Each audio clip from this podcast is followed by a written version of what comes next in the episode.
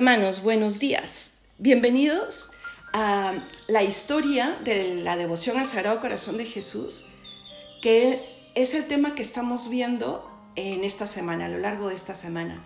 Hoy día es jueves, el jueves eucarístico, el jueves del sacerdocio ministerial, el jueves de la hora santa.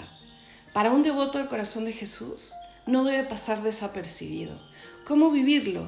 Con inmenso gozo, siendo un poco más conscientes de las abundantes gracias que el Señor quiere derramar sobre cada cristiano, pidiéndole que nos ayude a ver las gracias actuales y sobre todo no fallando a la cita del encuentro en la hora santa con el Señor, que nos pide que vayamos a amarle y a consolarle frente al Santísimo. Entonces, volviendo al tema, ayer nos quedamos en la mención de San Juan apóstol como el primer apóstol de la devoción al Sagrado Corazón de Jesús. ¿Y por qué? Vamos a situarnos en la última cena. Jesús le ha dicho a sus apóstoles que entre ellos uno le va a traicionar. Empiezan a preguntarse, ¿seré yo, Señor? San Pedro le pide a San Juan, que está cerca a Jesús, que le pregunte quién es. San Juan, como están ubicados en la mesa y como comían antiguamente eh, los judíos, que están medio reclinados, se acerca a Jesús y se reclina, quedando en, en la posición de reclinar su cabeza sobre el pecho de Jesús y le pregunta quién es. Aquí vamos a tocar dos temas. Primero, eh, ese encuentro de San Juan con, Jesús en tal intimidad no es algo que se haya improvisado. El Señor no improvisa nada, nada es casualidad. San Juan ha sido preparado para ese encuentro. Se dice de él, y él mismo lo dice de él, que es el discípulo amado, el menor de todo el grupo. Siempre el menor pues inspira una ternura especial. Pero para Jesús no solo es eso, Él lee los corazones encuentra en San Juan una pureza especial y una inteligencia privilegiada. Uno lee el Evangelio, el Apocalipsis y las cartas, que son los textos escritos por San Juan, y se encuentra con esa inteligencia que, que, nos lleva a una visión mucho más teológica de la vida de Jesús, pero una inteligencia que además está combinada con una grande humildad que se muestra en su laboriosidad, en, ser de los primeros, en estar cerca a Jesús. Él, con Pedro y Santiago, serán los que están cerca a Jesús en la transfiguración, en, en el tabor, serán también los que están cerca a Él en Getsemaní.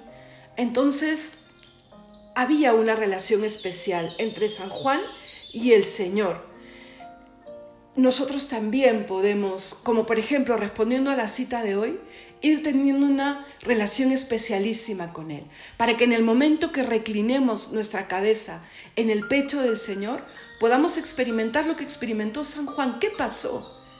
Escucha en los latidos de Jesús eh, una manifestación especial. Es Él el verbo encarnado, el Hijo de Dios, y que viene a cumplir una misión, que nadie le quita la vida, que Él la entrega, que Judas podría no haberle entregado, y el Señor igual cumpliría su misión. Por eso es que intentará de varias maneras hacer recapacitar a Judas. Y es por eso también que San Juan no salta al cuello de Judas para impedir que sea el que le entregue, porque Jesús le responde a San Juan, le dice quién será. Y esa manifestación especialísima del amor de Dios en el latido de su corazón tendrá también eh, consecuencias positivas en el apóstol San Juan.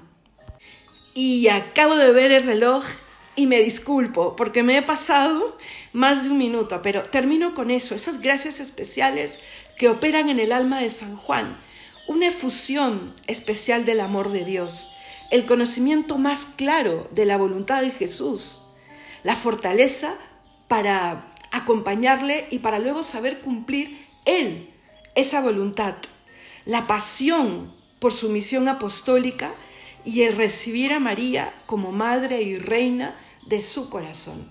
Juan fue el único que estuvo a los pies de la cruz y ahí a los pies de la cruz recibirá el encargo de recibir a María y a los pies de la cruz no solamente le verá morir, le ve morir con los brazos abiertos y con el corazón traspasado.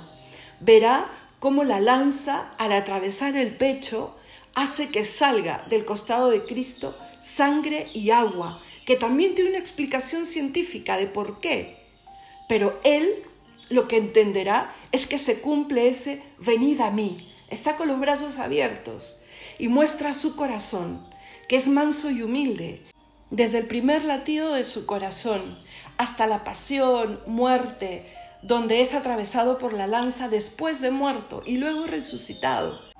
En su cuerpo glorioso, mostrándote su corazón abierto con la llaga bendita, para siempre para ti.